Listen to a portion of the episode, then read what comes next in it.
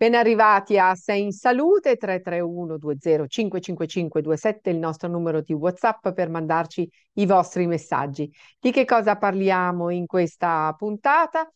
Oggi puntiamo la nostra attenzione sulle malattie renali croniche che colpiscono in modo più o meno grave circa cinque milioni di italiani.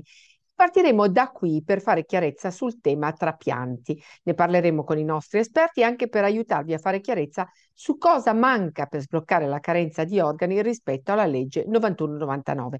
E poi con la dottoressa Anna Rosa Racca, presidente Federfarma Lombardia, parliamo di vaccini, di influenza, di vitamina D, di sonno e del farmacista tre punto zero. Tutto questo subito dopo la sigla. Questo programma è realizzato con la collaborazione di La Lombarda, Associazione Chimica Farmaceutica fra titolari di farmacia.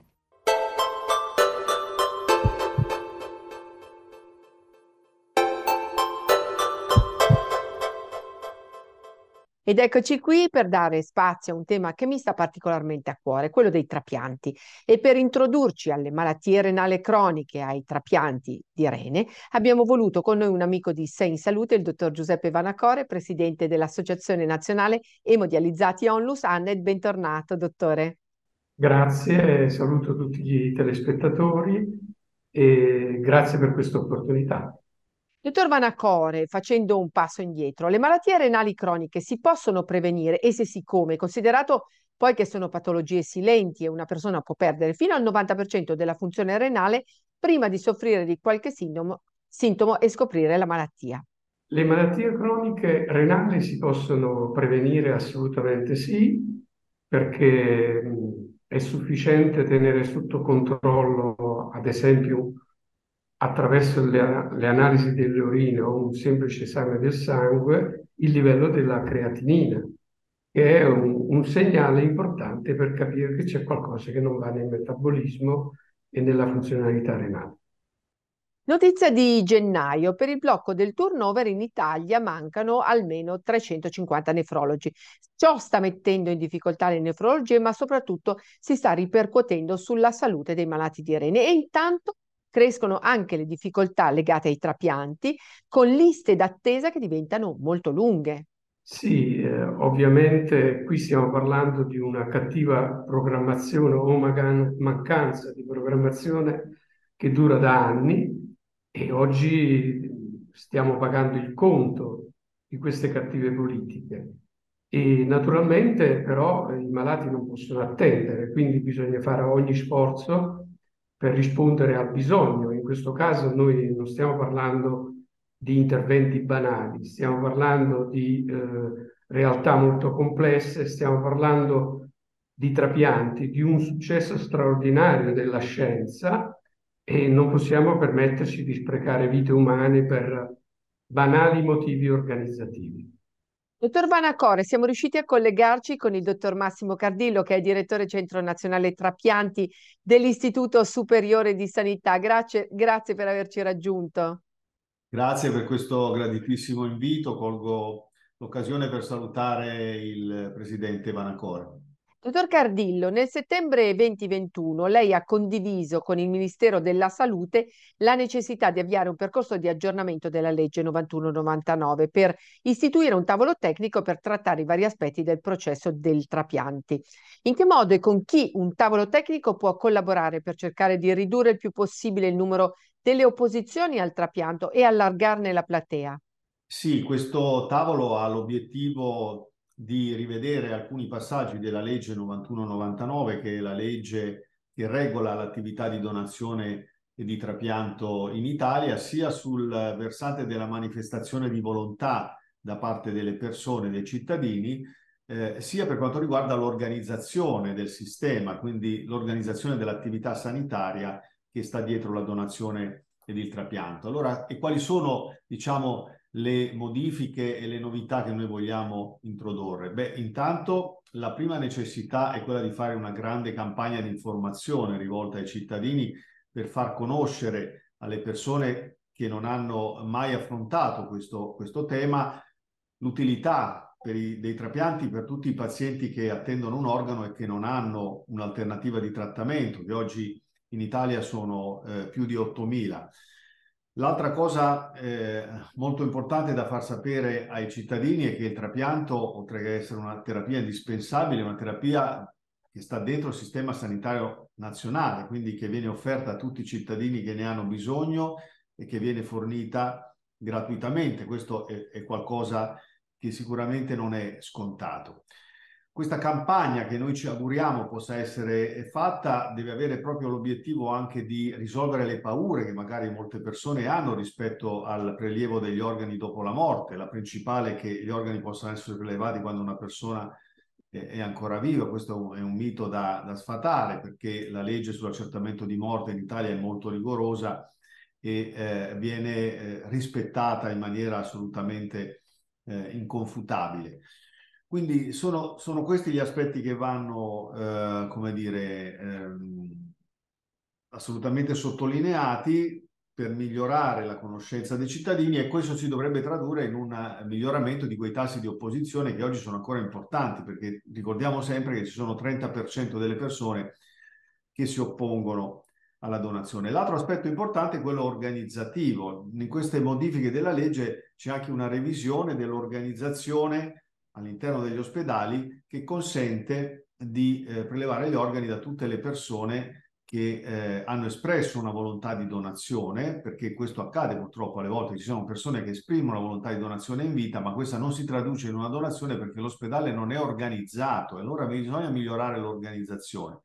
Significa migliorare i coordinamenti ospedalieri delle donazioni, che sono delle strutture che, eh, con, che, che hanno la presenza di medici, quasi sempre rianimatori, che sono le persone che eh, seguono il processo di donazione, che è un processo clinicamente e organizzativamente complesso, in modo tale che non si perda neanche un organo di quelli che sono potenzialmente utilizzabili. Quindi, mettendo insieme queste modifiche della legge, sia sul versante della comunicazione da un lato, dell'organizzazione dall'altro, noi auspichiamo che questi tassi di opposizione possano essere ridotti.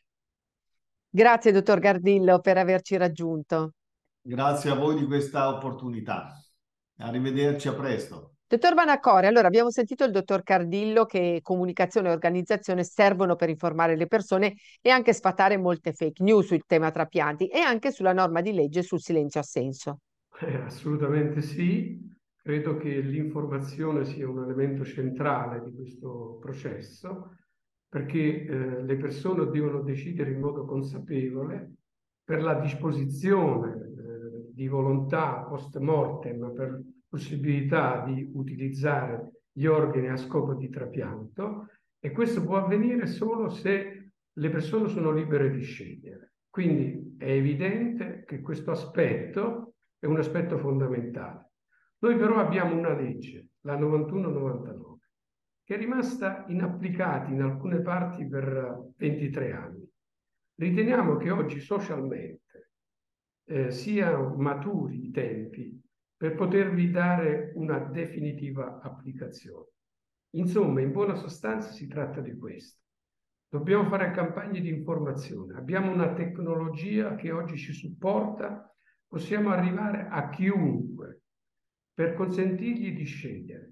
Ma vi è un principio della legge, che è quello del silenzio assenso, che stabilisce che quando una persona ha avuto l'opportunità di scegliere, di decidere e non decide, bene, dopo la morte i suoi organi possono essere a disposizione della comunità per poterli allocare nel modo migliore, perché chi dispone è la persona con la sua dichiarazione di volontà, ma poi è una decisione della società nel suo complesso di decidere secondo criteri oggettivi come salvare le persone e quale ordine di priorità dare per questa salvezza. Dottor Vanacore, ci ha raggiunto anche la dottoressa Lucia Pilati, che è coordinatore di donazione di organi, tessuti e cellule staminali della provincia di Trento. Ben arrivata, dottoressa. Saluti a tutti, saluti a lei e grazie per avermi ospitato nella sua trasmissione. Dottoressa Pilati, la legge novantuno novantanove introduceva il principio del consenso e del dissenso esplicito, ma nel novantanove, e sono passati ventitré anni, non c'erano le tecnologie che oggi consentono di raggiungere le persone per esprimere il consenso per la donazione degli organi o per negarla, quindi? Assolutamente vero. non c'erano le tecnologie, ma non c'era nemmeno una strutturazione da un punto di vista legale. Ricordiamo che Uh, ad esempio, uno dei requisiti era la realizzazione dell'anagrafe eh, nazionale degli assistiti, che è stata eh, ufficializzata e istituita con un decreto del Presidente del Consiglio dei Ministri uh, a giugno dello scorso anno, del, quindi del ventidue. E anche il S I T, che è il database dove tutte le dichiarazioni vengono raccolte, è stato formalizzato nel duemiladiciannove, quindi un paio d'anni fa. Adesso ci sono delle tecnologie diverse, noi pensiamo all'app I O, ma pensiamo anche a quello che ancora da un punto di vista della, della normativa, un decreto del Ministero eh, dell'Interno, proprio pochissimi mesi fa, a settembre del duemilaventidue, ha eh, stabilito, ha spiegato come la carta di identità elettronica possa diventare uno strumento per il cittadino per fare la dichiarazione di volontà direttamente, direttamente ma con un passaggio che è un passaggio di eh, visione, di conoscenza di un materiale informativo che è reso disponibile, è stato preparato dal Centro Nazionale Trapianti, quindi il cittadino può fare potrà fare in autonomia la propria dichiarazione. Dal punto di vista eh, pratico al momento abbiamo la dichiarazione che può essere fatta ai comuni, tantissimi cittadini ormai sono stati contattati eh, e intercettati nel momento in cui rinnovano la carta d'identità. Ricordiamo che la carta d'identità eh, scade ogni dieci anni e quindi circa ogni dieci anni si ha l'opportunità di fare questa manifestazione in comune. E poi si può anche farla all'Aido, da qualche, qualche mese, poco più di un anno, si può fare in maniera digitale. Questo già si può fare adesso mediante S P I D. Aido ha già anticipato che potrà essere fatta anche mediante la C I E. Grazie dottoressa Pilati per essere stata con noi, le auguriamo buon lavoro. E buon lavoro a voi, arrivederci. Allora, dottor Vanacore, abbiamo sentito il parere delle istituzioni e di chi si occupa dei trapianti. Che cosa può fare un'associazione come Ane Donlus? Sì, noi ovviamente siamo dei messaggeri, siamo un terminale sociale sensibile, eh, abbiamo contatti con l'insieme degli attori del sistema, ma in particolare con i pazienti, con coloro che sono in lista d'attesa, con chi cerca di iscriversi in lista d'attesa per un trapianto. E stiamo parlando di tutti gli organi, perché noi ci occupiamo in particolare del rene per quanto riguarda la malattia cronica, ma per quanto riguarda il trapianto di tutti gli organi. E sappiamo che nel caso del rene si sottrae la persona alla dialisi, che è una terapia salvavita, ma è quasi eufemistico dire che non è una passeggiata, perché i gradi di mortalità, diciamo così, di una persona in dialisi progressivamente aumentano rispetto alla terapia e quindi dobbiamo trovare una soluzione. Ma nel caso del cuore e del fegato talvolta sottraviamo le persone letteralmente alla morte. Quindi questo problema di una diffusione di consapevolezza sociale è fondamentale e io credo che noi, assieme poi ad Aido, ad altre associazioni, possiamo fare molto di più di quello che si è fatto finora. Noi sappiamo che in Italia c'è una giornata nazionale del trapianto che cadrà nel prossimo mese di aprile. Però questo è un tema che non può essere celebrato in una giornata. È un tema sul quale impegnarsi quotidianamente. E solo con questo impegno noi possiamo dare una risposta e svuotare quella lista. Perché avere ancora oggi ottomila persone in lista di attesa per il trapianto, ma sappiamo che noi non potremo soddisfare neanche il cinquanta per cento di questa lista, ci dice a priori qual è la strada che dobbiamo compiere. Ci sono problemi sociali, culturali, organizzativi e bisogna avere una visione olistica di questi problemi, perché solo con questa visione e con questo impegno sono sicuro che quella lista la possiamo svuotare. Grazie dottor Vanacore per essere tornata a trovarci, speriamo di aver aiutato i telespettatori a capire meglio e questa è un po' il, la, la nostra missione. Grazie a voi, un saluto a tutti gli telespettatori e grazie a lei dottoressa Lorella Bertogna. Ed eccoci qui, siamo già collegate con la dottoressa Anna Rosa Racca, presidente Federfarma Lombardia, bentornata. Grazie a voi, grazie a voi. Partiamo da un argomento di cui nessuno vuol più sentir parlare, ma la Fondazione Gimbe dice: sono oltre otto milioni gli italiani che non hanno mai ricevuto una dose di vaccino contro il Covid e ogni giorno contraggono il virus quasi quattromila persone. Ma eh, in effetti in farmacia abbiamo sempre persone che chiedono un tampone e devo dire che anche stamattina ho trovato alcune persone che erano positive. Quindi non, non cambia, diciamo, rimane questo virus, non se n'è andato del tutto. Sicuramente stiamo facendo una vita normale, fortunatamente, eh, però insomma dobbiamo comunque un minimo di cautele tenerle sempre.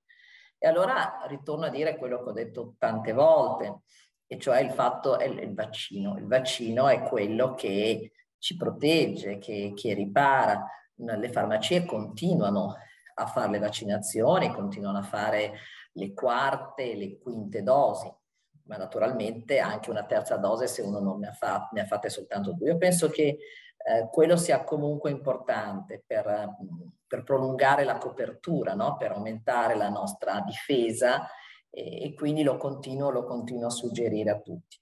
E poi nel momento invece del punto della positività, ormai diciamo naturalmente si rimane a casa, si cerca di stare da soli isolati, si prendono antinfiammatori e prodotti vitaminici, sali minerali e eh, devo dire che si deve ritornare in farmacia. Voi sapete che in Regione Lombardia c'è questo straordinario sistema per cui noi avvisiamo immediatamente la Regione e il Ministero e poi quindi liberiamo, chiamiamola così, dopo sette giorni, cinque, sei, sette giorni, quindi con il risultato poi negativo del tampone. Dottoressa, parliamo di influenza e sindromi simil-influenzali. Quest'anno non mollano. L'incidenza media non scende sotto l'otto per mille, ma nei bambini è a ventidue virgola sette casi per mille. Eh sì, perché ha fatto freddo fino a poco tempo fa e mh, i bambini naturalmente, come sempre, sono le maggiori vittime delle influenze. La preoccupazione è stata sempre per tutto l'inverno e anche adesso, ma sarà il Covid o non sarà il Covid? E quindi appunto anche, anche lì abbiamo fatto tanti tamponi per, per scongiurare naturalmente la preoccupazione di avere contratto il Covid. Come sempre la raccomandazione è quella di usare, ma questo poi anche in accordo con il medico, no? Bisogna chiaramente confrontarsi con il proprio medico, con il farmacista, degli antinfiammatori, dei prodotti per abbassare la temperatura, anche qui delle, delle vitamine, magari la vitamina C soprattutto, e, e soprattutto insomma rimanere un po' a riposo e, e non appiccicarla agli altri, andando in giro a, ad appiccicarla agli altri, come si dice. Senta, a proposito di vitamine, la vitamina D, utile per la prevenzione delle malattie ossee, questa settimana è un po' stata al centro di alcune polemiche circa la sua corretta prescrizione. Lei che cosa ne pensa? Per noi farmacisti è un lavoro quotidiano. Ci sono tantissime persone, soprattutto donne, che, che stanno usando la vitamina D. Voi sapete che la vitamina D è prescritta. Eh, prescritta dal medico con delle eh, fialettine che si prendono quindi periodicamente, ha una nota, quindi è mutuabile solo per quelle persone che hanno una certa patologia, che hanno veramente bisogno di prendere la vitamina D, e, però ci sono anche molte persone che la prendono come integratore, perché, perché fortunatamente aumentiamo negli anni. E quindi diciamo molte persone se proprio non utilizzano il farmaco utilizzano l'integratore. Poi è certo che sarebbe meraviglioso prendere il sole tutti i giorni, ma vivendo in città o, o non al mare, eh, quindi è, è, è usata, è molto usata. Però ecco, io penso che sia comunque importante l'assunzione di vitamina D. Io vedevo farmaci anche molto più diversi, diciamo, negli anni passati. Invece vedo che la vitamina D veramente quindi dà una, un bel rinforzo al nostro organismo e, e devo dire che è anche molto ben accettata eh, da, da chi la deve prendere. Quindi insomma il consiglio è veramente quello di, di chiedere al medico e, e di vedere quindi se è necessario soltanto un'integrazione oppure se si deve in effetti prendere il farmaco in maniera regolare. Dottoressa, parliamo del farmacista tre punto zero. La pandemia da SARS-CoV due ha dimostrato a tutti l'importanza del ruolo che le farmacie possono giocare all'interno del Servizio Sanitario Nazionale. Ma quali sono le nuove sfide che devono affrontare per venire incontro alle esigenze di salute della popolazione?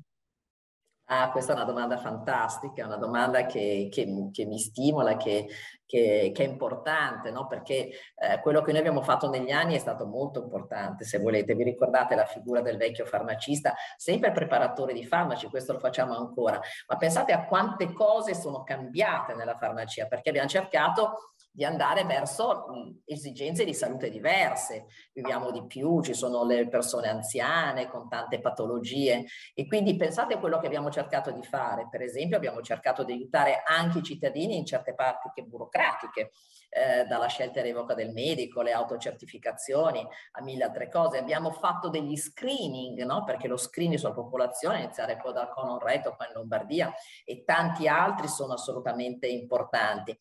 Ci siamo buttati veramente su una farmacia nuova che, che rispondesse, che fosse una farmacia dei servizi. Cioè ricordiamoci che il nostro lavoro è quello di consigliare le persone, di, di distribuire, di dispensare farmaci. Però la farmacia dei servizi è stata importante, per esempio fare un'autoanalisi, provarsi la glicemia o il colesterolo o i trigliceridi in farmacia, oppure fare la telemedicina, fare un elettrocardiogramma, un holter. Quante vite abbiamo anche salvato, quante persone sono venute in farmacia, e quindi il collegamento poi con i grandi ospedali lombardi ha permesso di dare immediatamente quindi una risposta quindi buona oppure preoccupante. Ecco, quindi il nostro futuro è quello, quello di andare avanti sempre, di non fermarsi mai. Guardate quello che abbiamo fatto per il Covid, abbiamo vaccinato le persone, le continueremo a vaccinare. Speriamo di farlo non soltanto per la vaccinazione antinfluenzale o quella del Covid, ma per tanti altri tipi di vaccini, così sarà, sarà ancora più utile, più facile per i cittadini. Ma insomma, ecco, una delle cose che mi viene in mente è sicuramente convenzionare la telemedicina. Se la regione pagherà Uh, per dire gli, gli elettrocardiogrammi anche in farmacia, pensate quante liste d'attesa, quanto diminuirebbero le liste d'attesa. Insomma, noi, noi, noi continuiamo a seguire i progressi della scienza, continuiamo a studiare, continuiamo a studiare sui nuovi farmaci, ma continuiamo a studiare sulle nuove tecnologie. Pensate quella che è stata la ricetta elettronica, caspita, è una cosa fantastica che, che è stata e che sta adesso arrivando anche sui farmaci non mutuabili e su tutti gli altri. Insomma, una farmacia farmacia sempre all'avanguardia, ma queste cose ce le racconteremo ogni lunedì. Chiudiamo con questa ricerca americana che dice che se abbiamo difficoltà a seguire una dieta o mantenere gli obiettivi prefissati della dieta, ovviamente il problema potrebbe essere la mancanza di sonno, che è stato uno dei grandi temi che ci hanno accompagnato negli ultimi due anni, nei quali il sonno l'abbiamo perso un po' tutti. Il sonno è molto importante, tutti invidiano le persone che che dormono bene, no? Ma del resto lo si sa, se non dormiamo una notte abbiamo una faccia molto ben diversa invece da quella che abbiamo la mattina dopo una notte in cui abbiamo dormito. Eh, lo trovo molto importante, spesso e volentieri si sta alzati alla sera troppo, perché poi alla mattina ci si deve alzare presto, bisogna un po' forzarsi, diciamo, perché il sonno veramente è proprio un'energia, cioè ti dà le energie del, del giorno dopo. E, e secondo me anche l'alimentazione è importante, perché spesso e volentieri magari mangiare troppo la sera fa dormire di meno, insomma, quindi, quindi meglio anche dosare i pasti, mangiarne magari quelle due o tre volte ma in maniera regolare. Insomma, eh, è molto importante. Secondo me potremmo fare delle puntate soltanto su questo, perché penso che potrebbero essere interessanti per le persone. Dormire, dormire è veramente forse una delle prime cose, troppo importante. Grazie dottoressa Racca per essere stata con noi, un abbraccio, buona settimana. Grazie a voi, ci vediamo la settimana prossima. E anche noi ci fermiamo qui, non senza avervi ricordato che potete iscriverci, rivederci e risentirci quando e come volete su Sei in Salute tivù e su Spotify. A settimana prossima.